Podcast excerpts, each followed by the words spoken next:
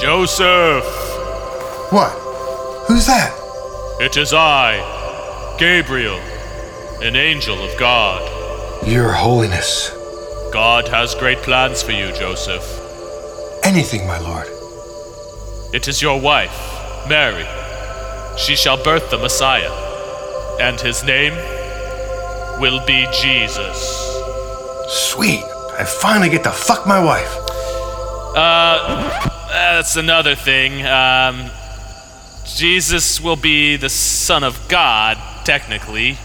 Um, The hell does that mean? well, he- he's going to be, you know, the mediator between uh, God and his people, like God in human form. Uh, But are you saying God's gonna fuck my wife? look, he's not going to fuck your wife. I don't think you're understanding what I'm trying to say here. What? What? Did you expect I was gonna be chill with getting cucked by God? You're not getting cucked by God. It's immaculate conception. It's like a hug between friends. That's it.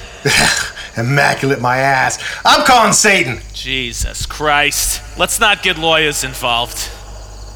What do you want from me? Maybe there's something I can do for you. You know what?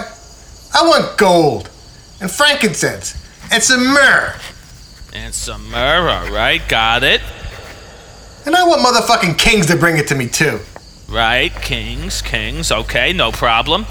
And like, I like a king for each one of A those. king for each one of those. Done, no problem. Yeah, and and make one of them black too. And make one of them black. I don't see why that's got anything to do with And it. I want this kid, I want this kid Jesus to be the nicest kid on earth. He's got to destroy the Roman Empire, and I want an aesthetically pleasing penis too. All right, look, this is all coming from God here, whatever you want. It's not like we're genies. I mean, Cool. Then I want Hamilton tickets too.